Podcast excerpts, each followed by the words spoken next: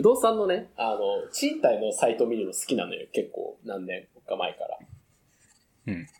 で、まああの、最初に神奈川に赴任するときとかは、もうあの辺のエリアのことをもう全部調べて、ストリートビューでもう散歩しまくって、初めて内見に行った時にもう全部道がわかるぐらいまで見込んでたんだけど、それすごいな。不動産屋さんにびっくりされたんだよね。あ、よよくわかりましたね、みたいな。いや、もう予習したんで。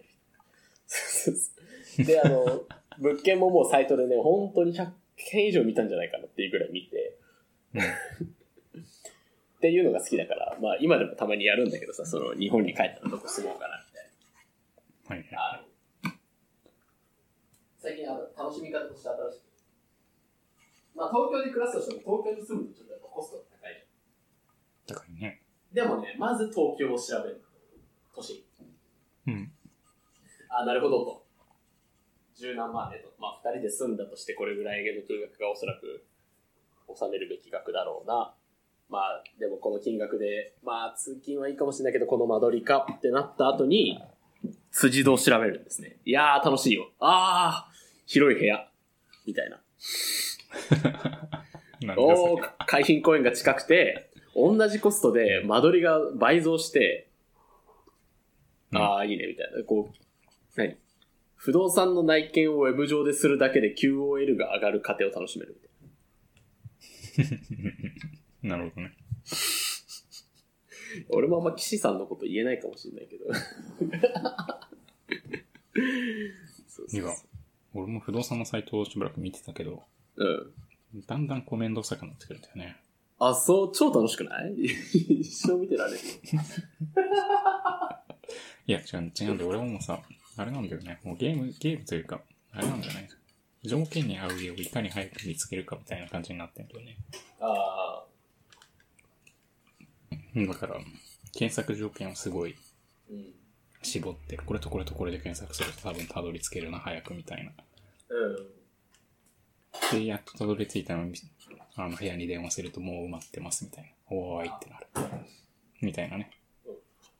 あれはね、あの、絞る楽しさもまあ確かにあるんだよね。あの、俺も結構使うけど、細かい詳細の検索条件。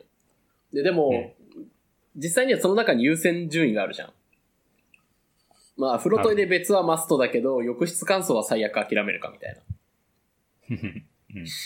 で、それを調整することで、例えばこう、あ、これをチェック外せばこれぐらいの物件でこのロケーションに住めるんだとか。あのね、うんうん。生活が想像しやすいんだよね。それがね、楽しくて。だって別にほら、本当に住むかどうか決まったわけじゃないのに見てる時点でさ、それな、多分、それそれ目的があってやってるのとは、こう、もう根本的にね、あの、無意味なことをやってるから。いやいや、俺も、まあ似たようなもんなんだけどさ、いや、想像すんじゃん。いや、想像するって、それはさすがに、あの、あれよ、この辺住んだらこうでこうでみたいな。ここに何か置いてみたいな。ううワクワクじゃん？で、それでいざさ、電話してさ、ダメだった時の失望感がさ、もうさ、ちょっと、もう一回探す気にはもう、もう慣れないみたいあな。あの、でも探さなきゃいけないからまた探すみたいなね。あれ、俺すごい、なんかもう、何回振られればいいんだ俺はみたいな。ー、店行かない？すごい、お店はね、店は、結局店で、店で決まったんだけまあ、そうなるよね。結局内見ツアーして決まるよね。うん、結局ね。うん。そうなんですよ。いや、そうなんだけどさ、っていう。あの、理想のお家が見つかったと思ったら、なんか敷金と礼金が異様に高いとかさ、あるね。礼金さ、礼金カットにすると途端に物件見つかんなくなるよね。うん、でも俺はもう礼金カットの家しか住まないって決めてるから、いやーもう間違いない。帰ってこないからね、あんなの。ねでもあの、あれだよね、一方でさ、その、礼金を月割りにしたら、あれこっちの家賃よりこっちの方が高いとかさ、なんかいろいろトラップがあるじゃん、あれ。うん、うん、だからもう、その礼金を、例えばじゃあ 2, 2年更新として、そのもう何、割る24した状態での家賃としても考えちゃうみたいなことを、もう最近はしてる。あんまりバカ高かったら別だけど、結局くくりを変えてるだけならば、まあね。まあそれもいいかで、さらに言うと最近俺はそれを、まあ、礼金っていうシステムはないにしても、今それベトナムでやってるからね。それ楽しいよね。いやーもうあれを大家さんと話して、ちょっと多少こう、打ち解けて、いや、ちょっと引っ越したいんだよね、みたいな。でも、今、COVID-19 のせいで、ちょっとお給料も減っちゃってて、ディスカウント、そう、ちょっとお金はセーブしたいんだよね、とか。あ、じゃあ初月は1万下げてあげるよ。なんかこう、いろいろね。あと、今のアパートのオーナーにもちょっと引っ越しのこと考えてるって言ったら、あ、うちの系列であなたが住みたいって言ってるエリアにもアパートあるから、後でちょっと紹介するね、見に来て、みたいな。なんかいろいろ。いいじゃん。うん。よりね、なん、なんだろうな。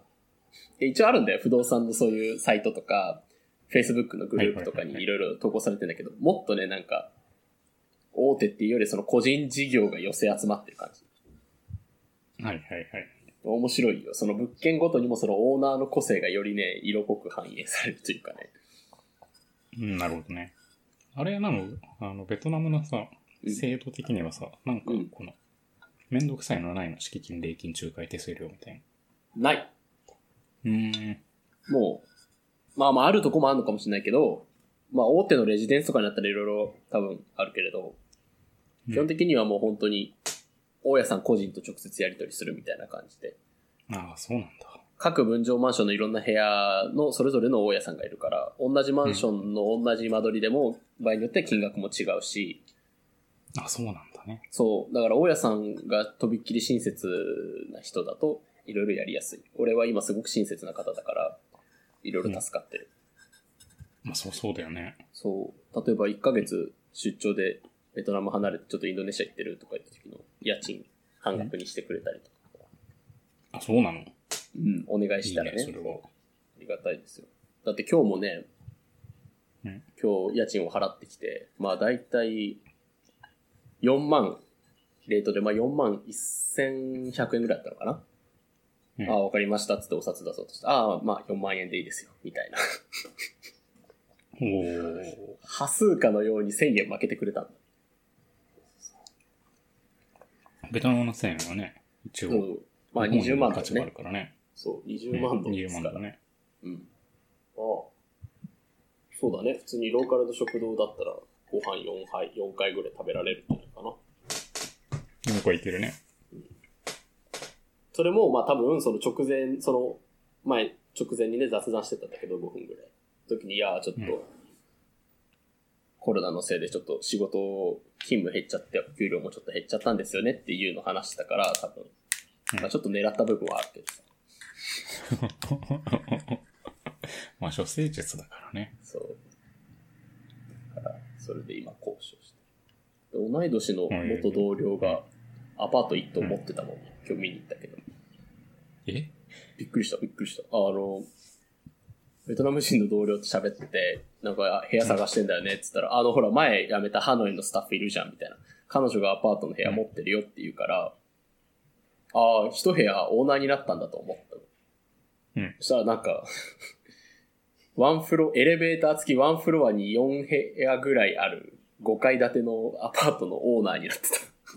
やばいね。どういうことなの？わかんない。まあ、実家がこう、リッチなのは聞いてたけど、でもその物件自体はかの、その、その人自身の持ち物らしいから、別にパパさんに管理任せられてるとかでは、どうやらないみたい。おい、すごいね。たくましいよね。うーん。そこ、そこ良さそうじゃん。そこはね、うん、いや、ちょっと、あれだったね。もっと安いとか、いや、今見つけた物件の方が良かったね。ああ、なるほどね。そうそうそう。あの、カフェのほら、上にある、おしゃれなカフェの上にあるおしゃれなお部屋を見つけたんです。そうそれはもうそこがいいよね。そうそうそうそう。あれ、結構でも、賃貸の楽しさ意外と喋れるかもしれない。なんか、結構ね、納豆に近いぐらいの愛がある。なるほど。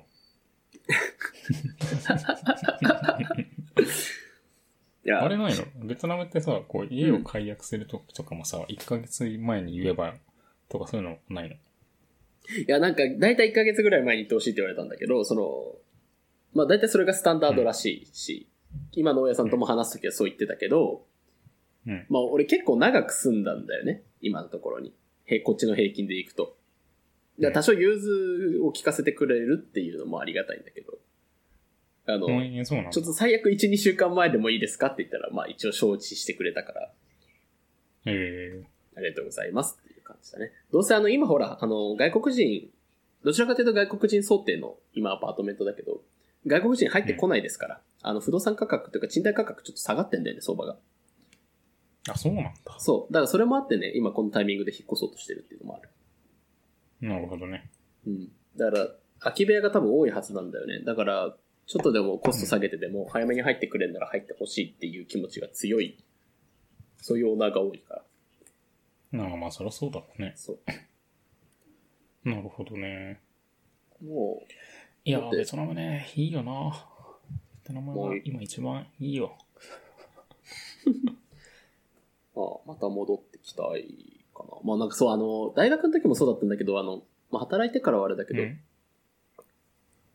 その日本でね、最初神奈川に湘南に1年住んだ時が、俺、あの、一人暮らしの家ずっと大家さんに家賃手渡しスタイルの部屋にしか住んだことないんだよ。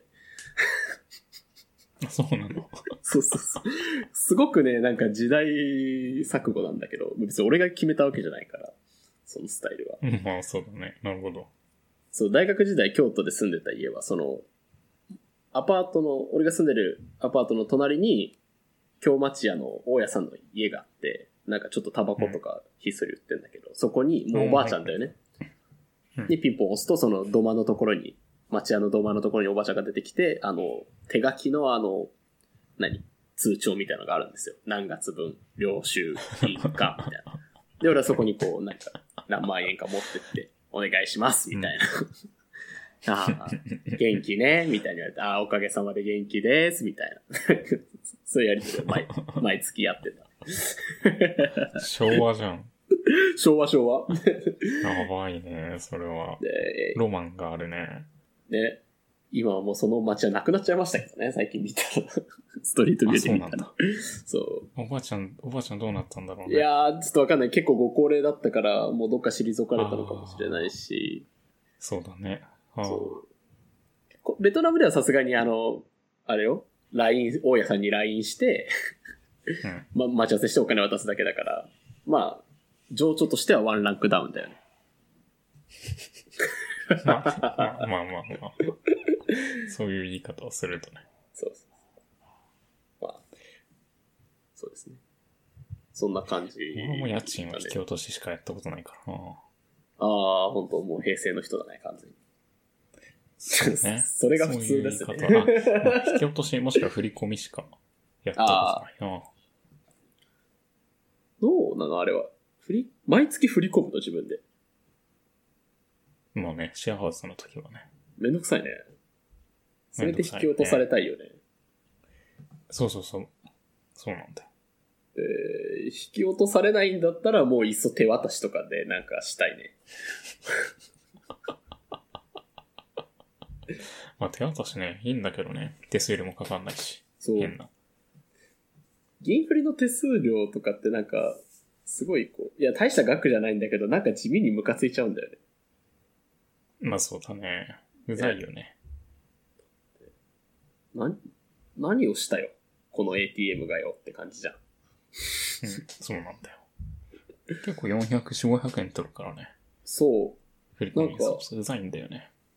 牛丼一杯と同じぐらいのことを今してくれましたかって ATM に対してはすごくいつも思ってる。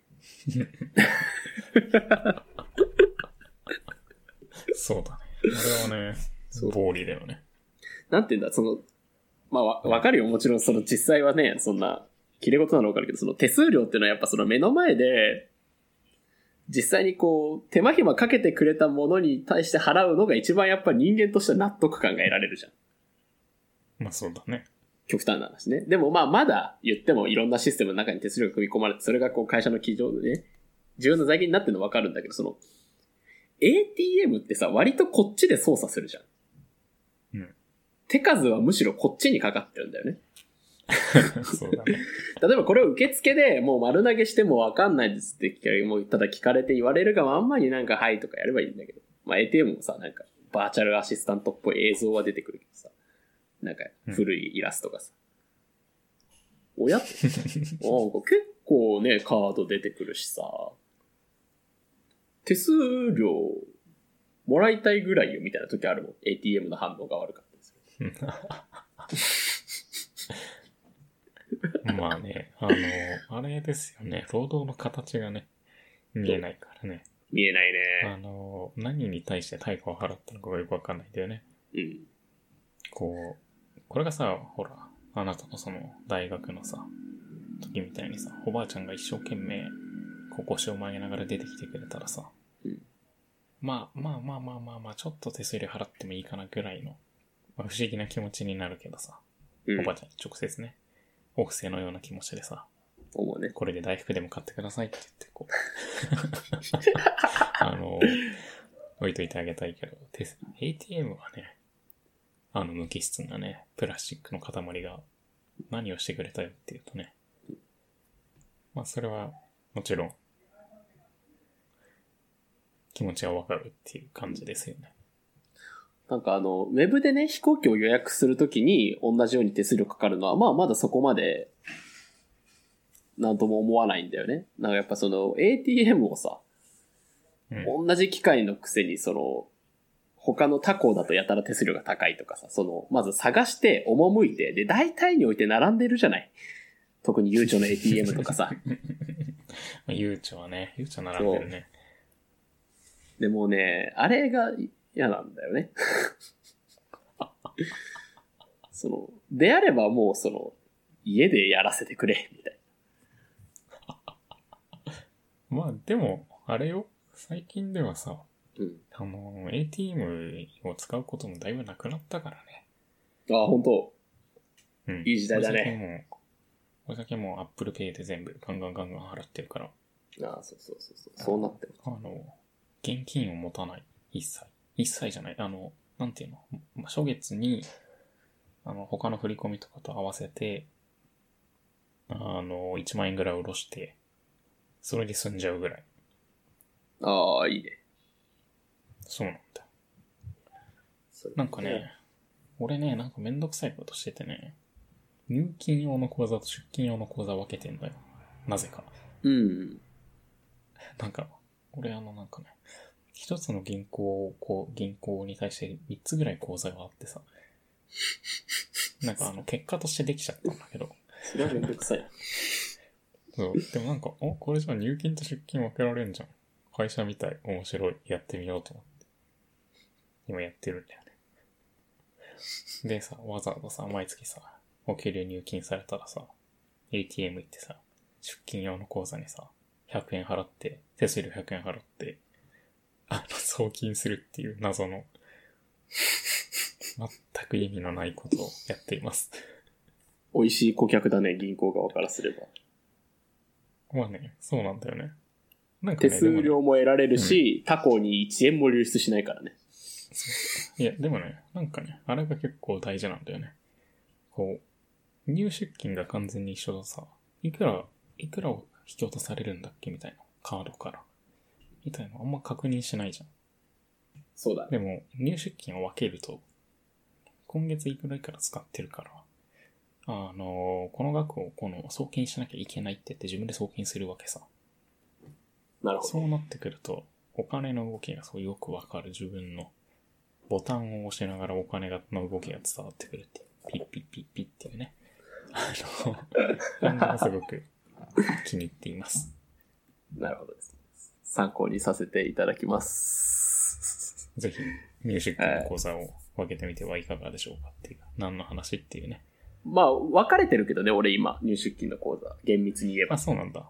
うん。入金の口座はベトナムの銀行で、あの、口座としての出金の口座は日本の口座だから、あー、まあそういう意味で言うと確かに分そういう意味では分かれているかな。まあ、もうね、口座が分かれてるんについてその、通貨が違うからね。なんかもう、毎月こう必ずちゃんと計算しなきゃいけないんだけど、まあめんどくさいよね、それはでも確かめに。んどくさいね。出金の口座だけ分かれてたこととかあるからね。あの、こっちの口座からもこっちの口座からも引き落とされる上にこっちの口座も作っちゃったみたいな。ああ、それめんどくさいね。めんどくさい。大学時代に住んでた町の地方の銀行とメガバンクとあゆうちょとか。あ、なるほどね。俺も今完全に赤の銀行一本にしてるから、ああ、赤の銀行一本。割と便利よ。いいですね。いや、なんか青の銀行たまに謎のメンテナンス入るからさ。青の銀行、そう、去年メンテナンスめちゃめちゃ多くて、だいたい見れなかったもんな。そうそうそうそうそう。あのね、あの、IT 界隈ではサグラダ・ファミリアって呼ばれていた、いつ終わるのかわからない工事っていう。いやーね、天才だね。青の銀行に関するそのサグラダ・ファミリアの工事の本が最近出てて、結構売れてまして。終わらない戦いっていうね。終わらないんだね。いや、まあでも、もう終わったのかな、あれは。なんか、しばらく3、4年ずっとやってたよね。やってたね。謎の CM が、この期間は使えませんみたいな謎の CM とか、ATM のにも表示されるし。結構ね、俺、うん3年前ぐらいにあの、青の銀行の口座作ったからね。もうロ、ロストジェネレーションよ、そういう意味では。快適に使うチャンスを失われた世代だからね。うん、そうだね、完全に。いやいや、不便なんだよ、だから。青、青は、青、青の銀行すごい不便でさ。うん。しかもなんか、手数料とかもさ、うん確かなんかね、赤の銀行ってさ、昔から夜の8時半ぐらいまでさ、手数料無料だったんだけど、引き出すときの。あの、なんか緑の、あ青の銀行はさ、口座に10万円以上残ってないとさ、6時以降はさ、手数料取ったりしてたのよ。あお金引き落とすだけなのに、お金あの、下ろすだけなのにさ、うんはぁと思って。それでなんか、もう、もう青は一緒二度と使わん、みたいな感じになって、赤一本に絞っちゃった。それはでもね、なんかあの、カードを一つ何か登録とかしとけば、月何回までは無料みたいなのがあったはず。時間にあ、関わらずあったあ。ったあった。そのね、そのね、月何回までは無料っていうのがなんかすごい腹が立って、なんなのみたいな。4回か6回だったと思うんだけどそう、そう、なんで、なんで、なんで俺のお金を下ろすのに、お金取んのお前ら、みたいな。なん、なんなのってちょっと思っちゃって。うんわかる。は？みたいな。そう信じられない。で、なんでお前ら回数制限すんの？みたいな。俺のお金じゃん、みたいな。別にお前らに預けてる義務とかねえし、とか思っちゃってさ。いや、別に銀行の悪口言いたわけじゃないんだけど。いや、でもね、あの、メガバンクってさ、いうのがそもそも地方であんまり浸透してないんだけど、俺これと、都心に住んでたら多分皆さん実感がないと思うんだよね。すなわちそのどこにでもそのね、赤、赤、青、緑のね、し視点があって ATM もたくさんあるじゃないですか。はいはいはい。俺が調べた限り、その青の専用の ATM って、福岡市、地元の福岡にはですね、2箇所か3箇所しかないの、福岡市の中。少なくとも中心部には。はいはいはいはいはい。で、うち一つは、ギリギリ福岡に唯一ある支店の ATM。で、もう一つはなぜか NHK 福岡放送の中にある ATM。もうさ、もうちょっと頑張ろうよってやっぱ思うと、それはみんなね、地銀の口座作るよね。まあね。そうなっあれちょっとちゃいますね、。俺も詳しくないからよくわかんないけど、そのメガバンク、メガを名乗るぐらいなら、こう、もうちょっとね、の、あ、なんかコンビニと同じイメージだったわけですよ。なるほどね。セブン、ファミマ、ローソンはせに日本中どこにでも豆の中あるじゃん。多少の差はあれさ。で、それプラスなんかこう、ローカルなものっていう。銀行に関してはそれが全く当てはまらないんだよね。どこまでも無力ですよ、福岡で。手数料なしで、青の銀行とかで何かしようと思ったら。そうだね。逆に赤と緑はあんの？いや、別に変わんない、どこも大差ない。そらみんな地銀作るな。そう。だからまあ埼玉やね、神奈川、その東京以外のこう、大きいとことかあっていいけど、関西でもちょっと減りますしね。もう関門海峡を越えると壊滅的ですよ。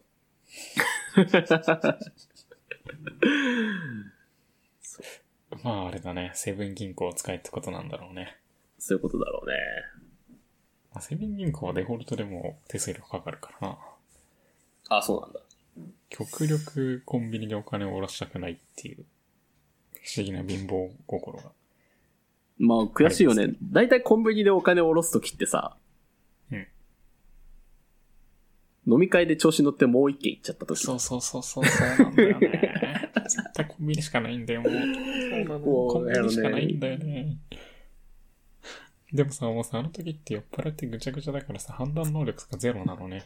いやそうい。やいや、お金下ろしてくるからちょっと待ってたよとか言ってさ、なんか知らない、なんか5000円とかくだらない額下ろすのにさ、200円とか取られてさ、はぁってなるよね。200円取られたらだってそれさ、5%ぐらいやからね、5000円下ろすのに200円取られてさ。そうだね。あの、スターターのおつまみ一つ食えますからね。そうそうそうそう。でも全然もう判断力とかないからさ、もう、ないえー、ね。下ろしてくるからとかなんだろう言って。ね。いくら、いくら使ったんだろうっていう手数料に。いやー、あれもなんかあれだもんな。酒税みたいなもんだもんな、もそうね。そうなんですよね。う。確かにね。あの、コンビニの ATM って絶対情景として外暗いんだよね。記憶をたどると。そうそうそうそうそうそう。で、なんか、誰か一緒にいると、大体その、俺がおろすの待ってるやつがさ、あの、ヘパリーゼとか買うのよ。あ、そうそうそうそうそうそう、そうなんだよね。で、なんかヘパリーゼは買わなくても、その、結局、手数料で200円使ってると。俺はお金を下ろしに来たはずなのに、その、酔っ払ってコンビニに入ると消費したくなるから、なんかおにぎりとか買っちゃうんだよ。そうなんだよね。よくできてるよな。よな。よくできてるよな、本当に、マジで。で大体あのね、中抜けしてコンビニにね、おろしていった時に買われたイロハスは飲み干されないんです。干されないんだよね。なぜなら次の店にもお冷やがあるからね。そうそうそうそう。なんでお前そのさ、その何、微妙な10分とかの間に水買ったみたいな。で 次の日のさ、起きてさ、昼過ぎに起きてさ、なんかこう、残った色はす飲むかっていうと飲まないんだよね。飲まい。ないね。それはこう、ジャバジャバジャバって捨てて、こう、ゴゴミ箱に行くよね。わかります。おいやー、そういう言い方をすると俺はどれだけ水を捨てたんだろうな、飲み会の後にとも思うね。非常にね、なんかいろんなものを無駄にしてるよね、あの、判断力が下がってる時っていうのは。まあ、飲み会なんてのはもう何かを失うために行くものだからね。そんなかっこいいものでもないけど。飲み会ってでももうん。う、うんないな。最近、トントご無沙汰だね、そういう意味で。まあ日本帰った時はさ、結構詰めていろんなとこ行って、うん。なんかいろんな友達と飲んでたけれど、あの、こっちいる時はもうおおむね、もうおおむねあれだよね、一人で飲みに行くか、花からズーム飲み的なことをやってるから。まあ今の状況もあるからな。あ、もうそれの前からだね。結局その、まあ、ええそんなに人間関係をものすごく広げてるわけではないから。うん。そうそうそう。まあ、行くいくつかのお店それこそあの、ビール、クラフトビールのお店とか一人で行くぐらいで。はいはいはい。あとはもう、もっぱらコスパのいいウイスキーをね、あの、なんかローカルの商店で買い込んで飲むみたいな。ええでもいいけどな、俺、ベトナムにやっぱ住みたいわ。なんか俺、この、リモートワークの世の中だからさ、もう、なんかフルリモートの会社に入って行きたいとこ行くみたいのありだなって、最近ちょっと思ってきたわ。いやー、すごくありだと思う。そうだよね。でもまあ、行きたいとこに行けないんだけどね。今は。そうだね。入れないもんね。そうそう、そういう意味で日本とかには頑張ってほしいわ。このままだと世界にダメな国、そこはダメな国って認知されちゃうと。コロナ終わってない国って認知されちゃうと、俺らどこにも行けねえんだけど、それは困るなってちょっと思うっていう、やや自己中な気持ちがね、もたげますね、頭を。まあ結構危ういですからね、今なんか。そうそうそうそう。まあまあ、そんなところで、一旦録音30分経ったので、ATM とさ、なんかすごいよ。ATM と賃貸の話だけで30分。本当だね。頭おかしいと思う。